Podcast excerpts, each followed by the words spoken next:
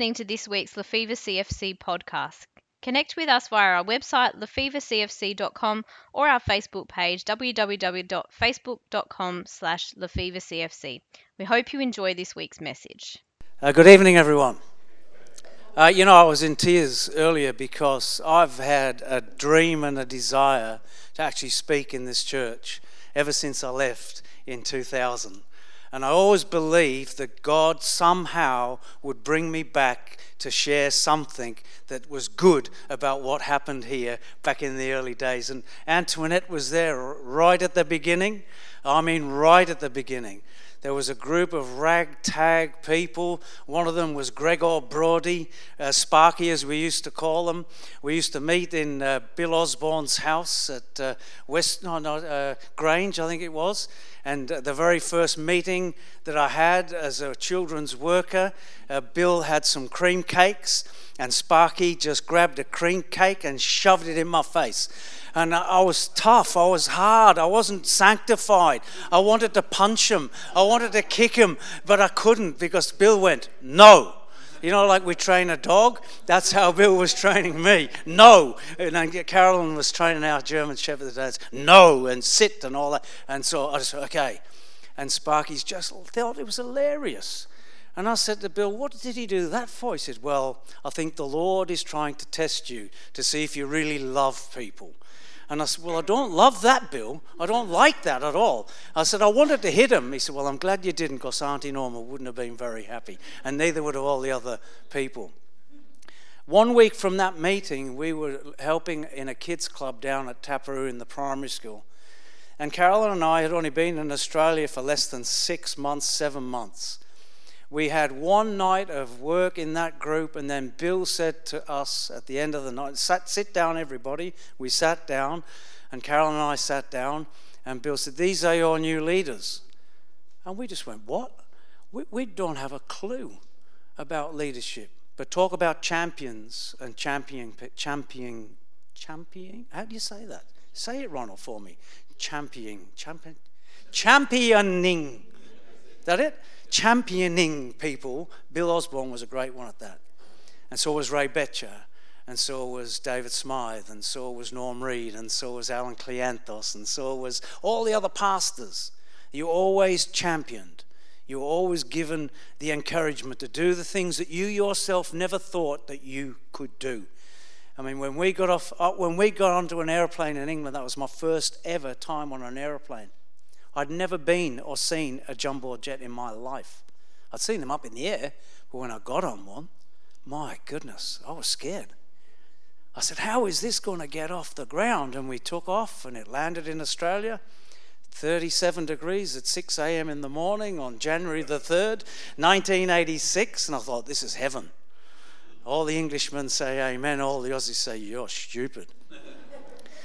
Within a week, I found a church. It was Elim, Elim Pentecostal Church just across the road down in Largs Bay Primary School. The pastor was uh, Eunice, Eunice's dad. Co- uh, what was their surname? Eunice. Uh, what? Powell. Yeah, Pastor Powell. And we were there for six weeks. And I said to my wife, we need to find another church. I don't like this church. Why is that? There was people running amok in the church. There was all sorts going on. And I went to the pastor and I said, Look, I have, we have to find another church. I'm sorry, we love the Penteco- Elim Pentecostal. We were saved in the Elim Pentecostal, but we can't stay here because um, I've got a little girl, my wife and I, we get scared because there's people smoking cigarettes at the back and swearing. He said, That's my son. I went, What? And the next week he did it, I jumped up. I said, If you don't sit down, I'll come out there and sort you out. And he sat down, and the pastor Please stay, don't leave. And I said, No, I've got to leave.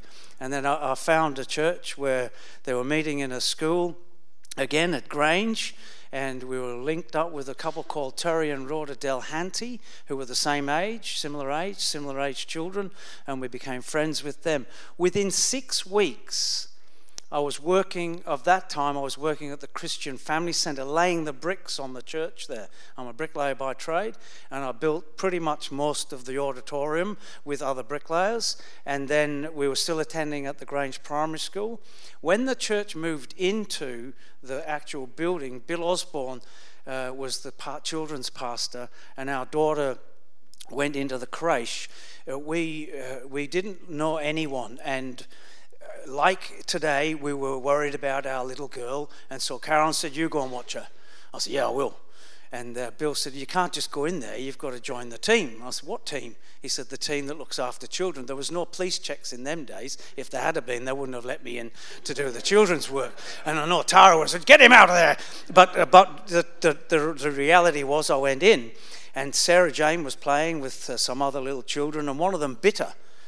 And she, they left a real big mark on her arm. And uh, I, I, grabbed the child off my daughter and I handed him to the other worker, and I got my, she had a real bruise on her arm where he'd bitten her. Anyway, I was out in the foyer and one of the fathers had heard, and, and George came up to me. He said, What happened? And I said, Oh, your little boy bit my little girl. And He said, You should have spanked him. I mean, imagine if that happened today. You'd be arrested just for picking the kid up. And, and so he said, No, you should have given him a good, good hiding. And I said, No, I couldn't do that. It's not my child. You, you do it. and he probably did. Anyway, I went home and we were at home, and uh, the, the telephone rang, and it was Pastor Bill. He said, Mick, I'm sorry to let you know you've been stood down from work. I'd only done one week. He said, You've been stood down from uh, working in the creche because uh, it was said that you made a child cry. And I said, Well, be a bit. He said, I know. He said, But it's been said you've got to leave. I want you to come and work in the Sunday school with me. It's where I can watch you and train you. And that's where I met Sparky. Sparky was playing the guitar and singing the songs. They had song cards. I loved it.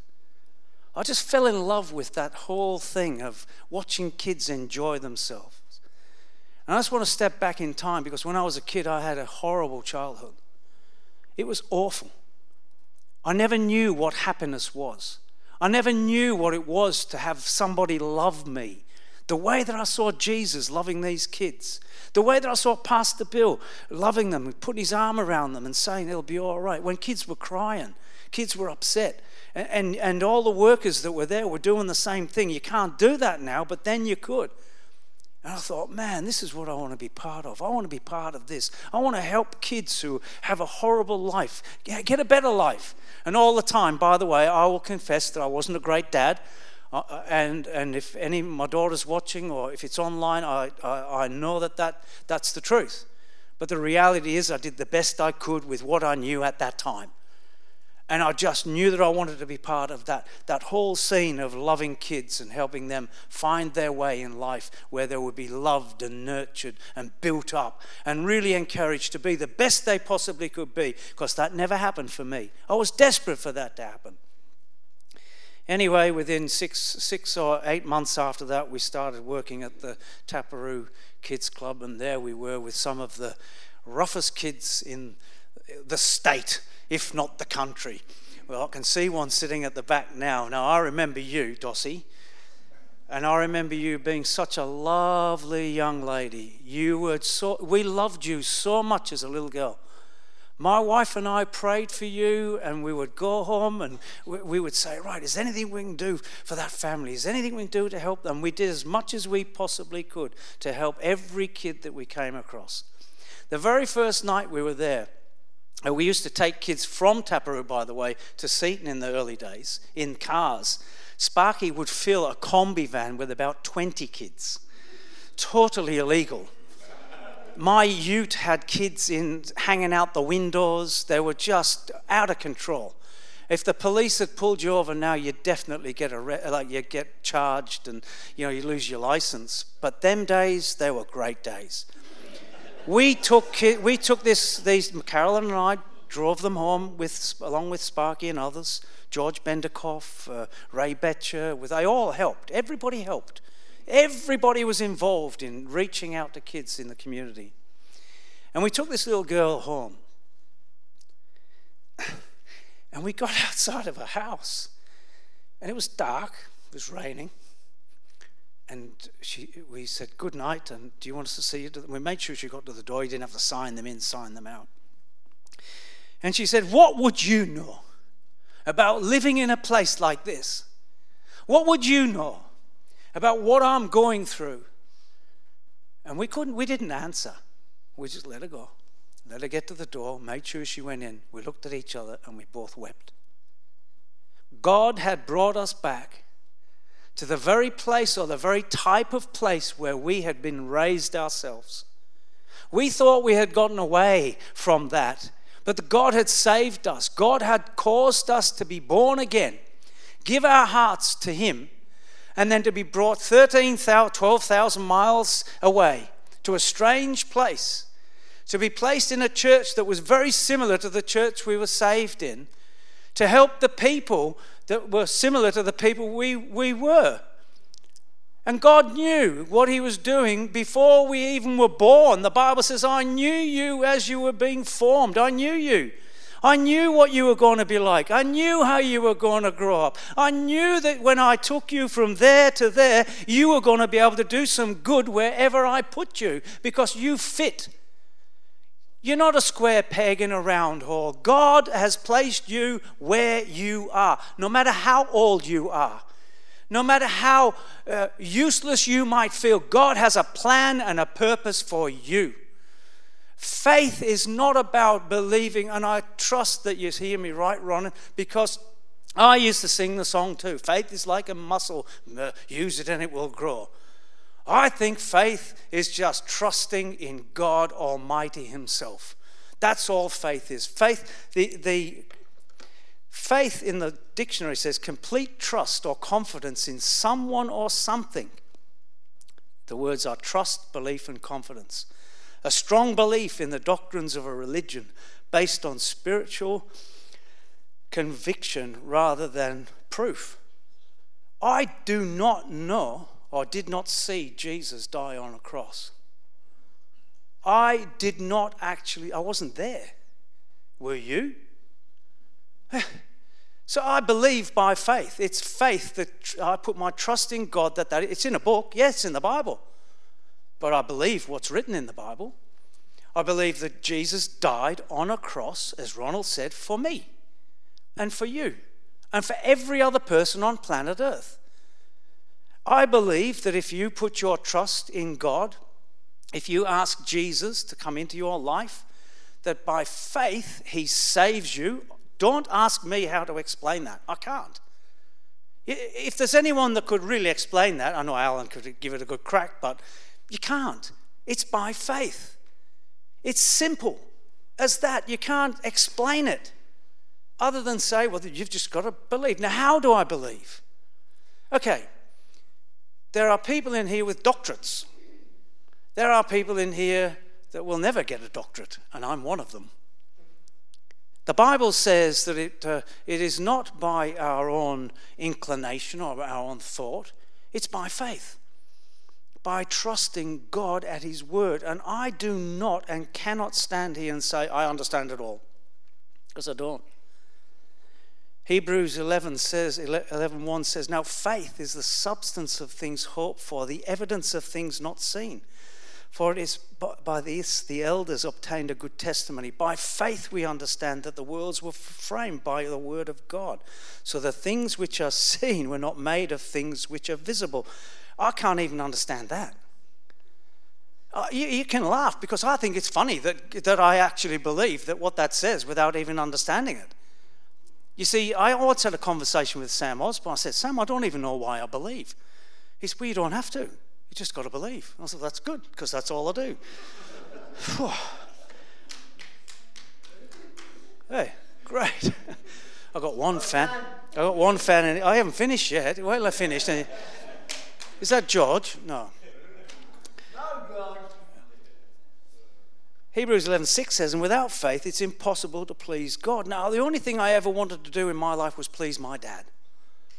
All I ever wanted to do was for my dad to say, "Well done, son.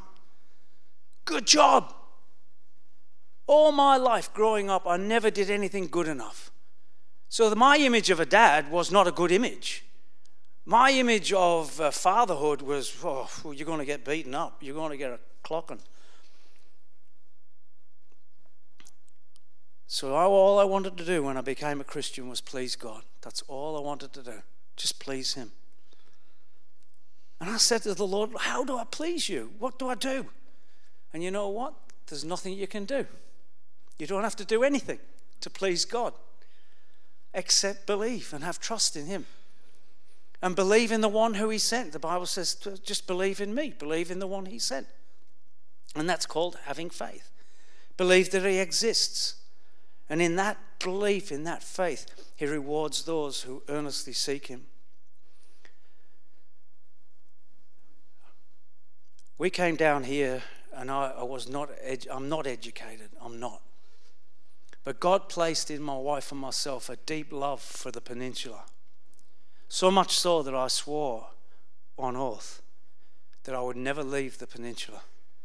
I would never stop praying for it.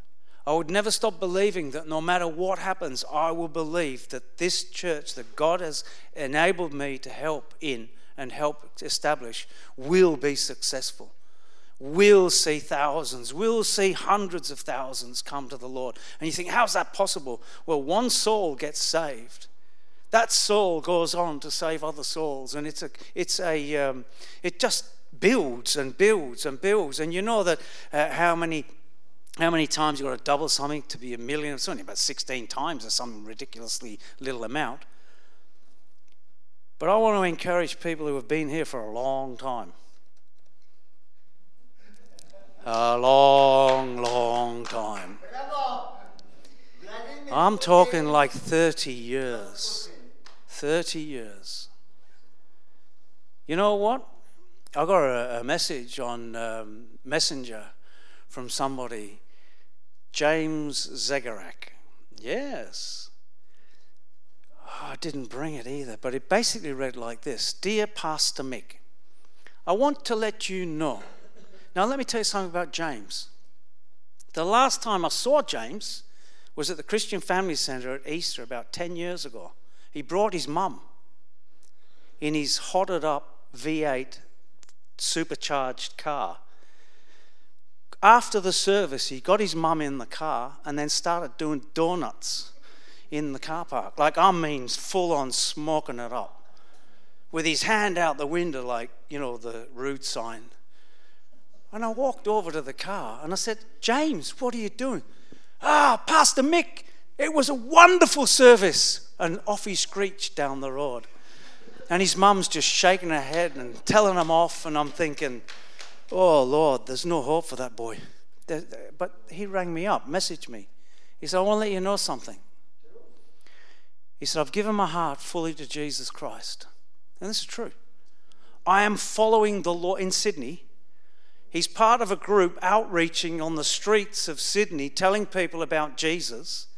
And he attributes it to one night that we had as a group. We had a band called E Rock come to South Australia. Uh, Darren Keneally did it, and I was the pastor in Lefevre. We had over a thousand people in the Christian families, totally illegal because you're not allowed to have a fire and stuff like that now. You couldn't do it now, but it was chock a block.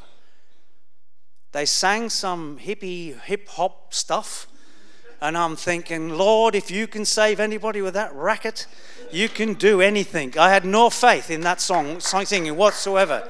Hip hop rap it was, and I kid you not.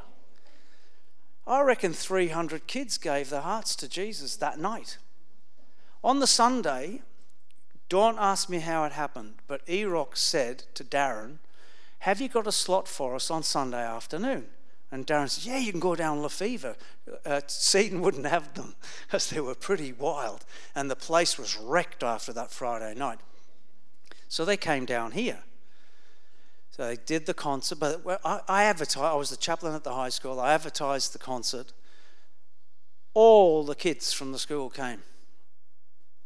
I'm not exaggerating, 300 kids jam packed into Taperoo Primary School on the lawns, outside. These blokes did that stuff that they do, you know, that whatever it is they do. And I kid you, every single person, uh, men, women, old, young, all gave their hearts to Christ. Even I gave my heart to Jesus again. The, the, the, the altar call was so passionate, so real. And a little girl gave her heart to Jesus. James gave his heart to Christ, but he remembers being prayed for at that time. One girl gave her heart to Jesus on that night. gave her heart to the Lord on the Saturday, gave her heart to the Lord on the Sunday. They gave her some CDs as she walked across the train tracks. And this was their spiel. You don't know. If you'll live after tonight, you don't know. You might get hit by a train or a bus or whatever, but if you do, then you, if you ask Jesus, then you're going to heaven and all that stuff. You know, the people say, that shouldn't be talked about. Well, guess what happened? She walked across the train tracks and a train hit her. But she'd given her heart to Jesus. And you know what she said to me on the Saturday night coming home on the bus? Mick, I've never felt so alive in all my life. I feel like I'm loved and special and I've got something that nothing, nothing can take that away, Mick. And the songs, I can hear the, I can hear the message of Jesus in the song. I couldn't, but she could. And I thought, God, that's the beauty of you. You're multifaceted, you're multi-dimensional, you're like a kaleidoscope. I can't see everything in that kaleidoscope, but you are there. You spoke to that girl, you gave her life eternal, and now she's in heaven with you. I spent a week ministering to kids at the high school. A week, we all did. All the chaplains from all over the state came. And we remember that like it was yesterday the importance of leading people to Jesus, the importance of life, uh, uh, everlasting life, asking Christ into their hearts. And James has done it. And he rings me up and he says, This is what I'm doing, Pastor Mick. I think, Not now, James. I'm busy. I'm having my tea. But I'm so glad that he's doing that. Carolyn, you come and share a story about when we had the kids' club. Because I know you're starting a kids' club. I want Carolyn to be part of this because they say behind every man there's a good woman. I think that's horrible. I want my wife to be beside me, beside us. You say that, that's a good way of looking at it. It's not behind. She's always been beside and always been supportive. But you tell the story of. Uh, um, when I was 11, um, I was very much in, into gymnastics. I was disciplined and competition gymnastics. This particular night, we went down to do our thing, and our teacher wasn't there. So my friend said, Let's walk home. And on our way home, we passed a kids' club, AOG Kids Club. So we went in, and it was horrible. There was shouting and screaming and singing and dancing, and lollies being thrown. And I thought, This is awful. I'm not coming back here. As we were leaving, there was a little old man at the door, and he said to me, Would you like a book each month?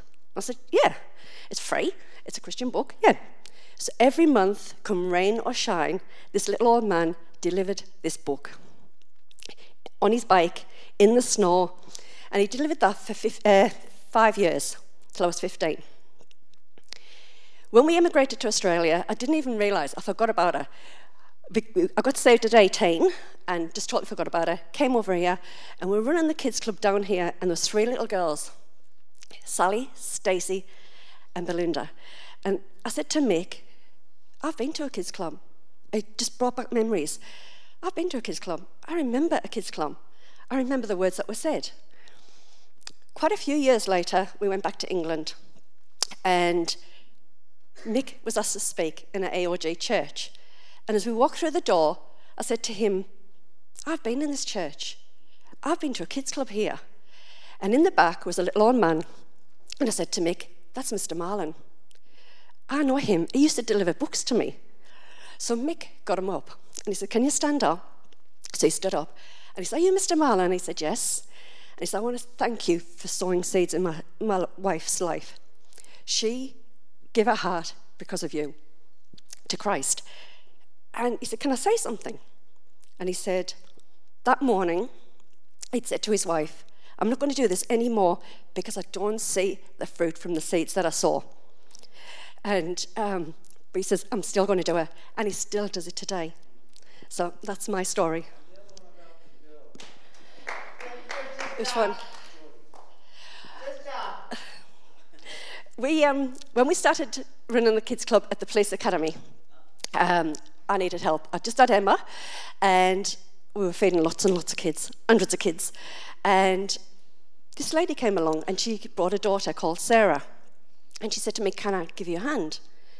And I said, Yeah. Her name was Geordie, and her husband's name was Paul. She was a big girl, really big girl, like I thought she was about seven foot. She had tats and scars, and she was quite frightening. But she helped me. And she said, Would you like to help me next week? And she said, Yeah, I'll come along. So she came and helped me again. So I said to her, Would you like to come to my house for tea tomorrow night? This big girl, this scary girl, burst into tears. And she says, We've never ever been invited to anybody's house for tea before. Sorry. Saturday night, she came to my house. The whole family got saved. A week later, they were baptized in the swimming pool at the Police Academy. Kids' clubs are worth it, and I hope and pray that it goes well for you. Good one, Carolyn.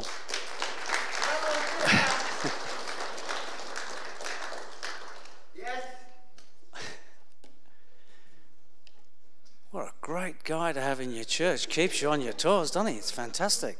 Reminds me of the old days.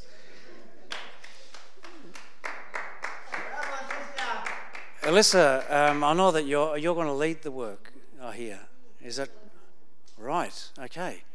Well, I want to speak into your lives because there'll be times when you feel nothing is happening. There'll be times when you go home and you think, What on earth am I doing doing this? And when all my friends are out there doing all what their friends do, they, you will say, I should be there with them. But I want to encourage you to stick at it, plug away. Faith is not just building a muscle, faith is being faithful.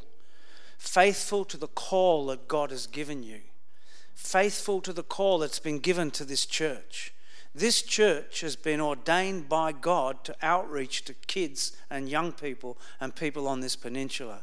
It's not an insular church. It should be an outreaching church. It should, that's what should be happening.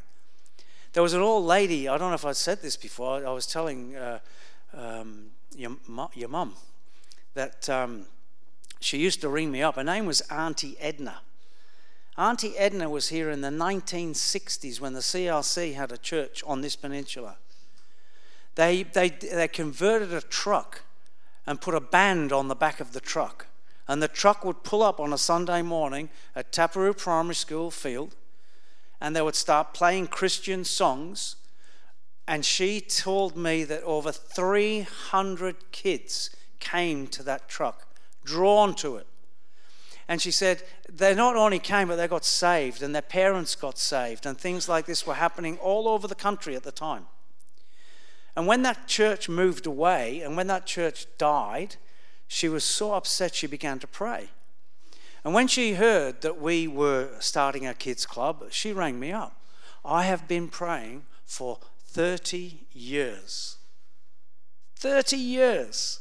She said, Now I've heard that you are starting, I am going to pray for you. What is, you? she knew my name because my friend told her. And she said, I'm praying for you. And she heard a whisper that we'd shut it down. Well, she rang and tore strips off me. She said, How dare you?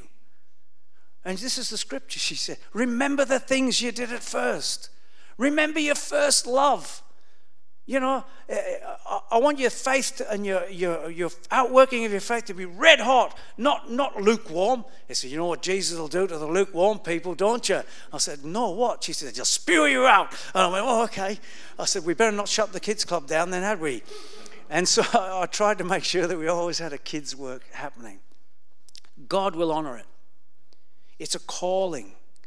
We weren't just placed here by Pastor Bill or God ordains ministry. God ordains the ministry to promote the work of the ministry. My job is to encourage people to do the work of the ministry, and that's what you're going to do. When you start, you see every person that walks through the door as a possible minister of the gospel. Every child that comes to church, every human being that walks in has the potential to preach the gospel to someone somewhere. Everybody. You sitting in, this cha- in these chairs are ministers of the gospel. If you feel, nah, we've got, no, nah, I'm just coming along. No, you're not. My teacher, my mentor said, when I preach, you pray. And when you preach, I'll pray. One night, Pastor Bill Vasilakis came down to the Lefevre Peninsula. And uh, he came with his jeans and his leather jacket on, all hip and ready to preach the gospel. And I thought, that's wonderful. He's dressed the part. In those days, Bill never wore jeans or a leather jacket, but he did on this night. And a lady had said, I'm going to invite my nephew, but I want you to talk to him first. I said, okay.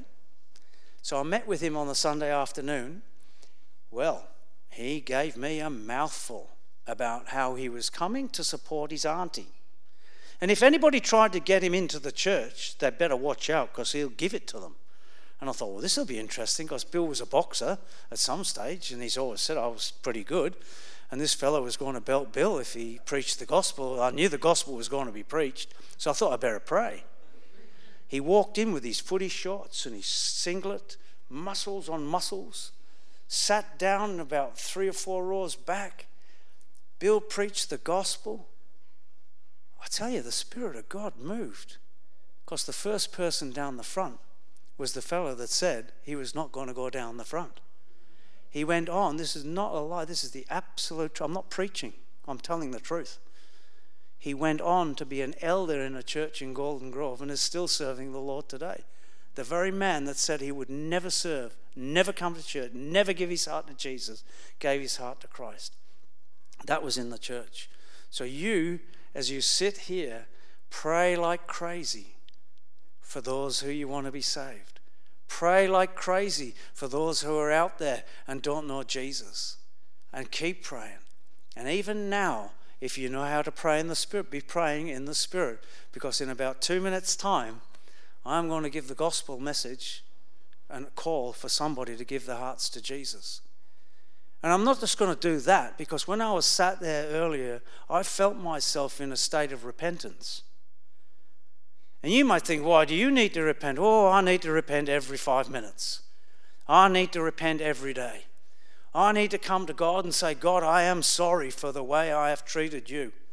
I am sorry for the way I have treated your church.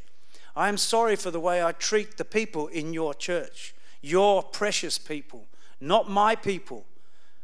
I'm sorry, God, that I do not think the right way about things.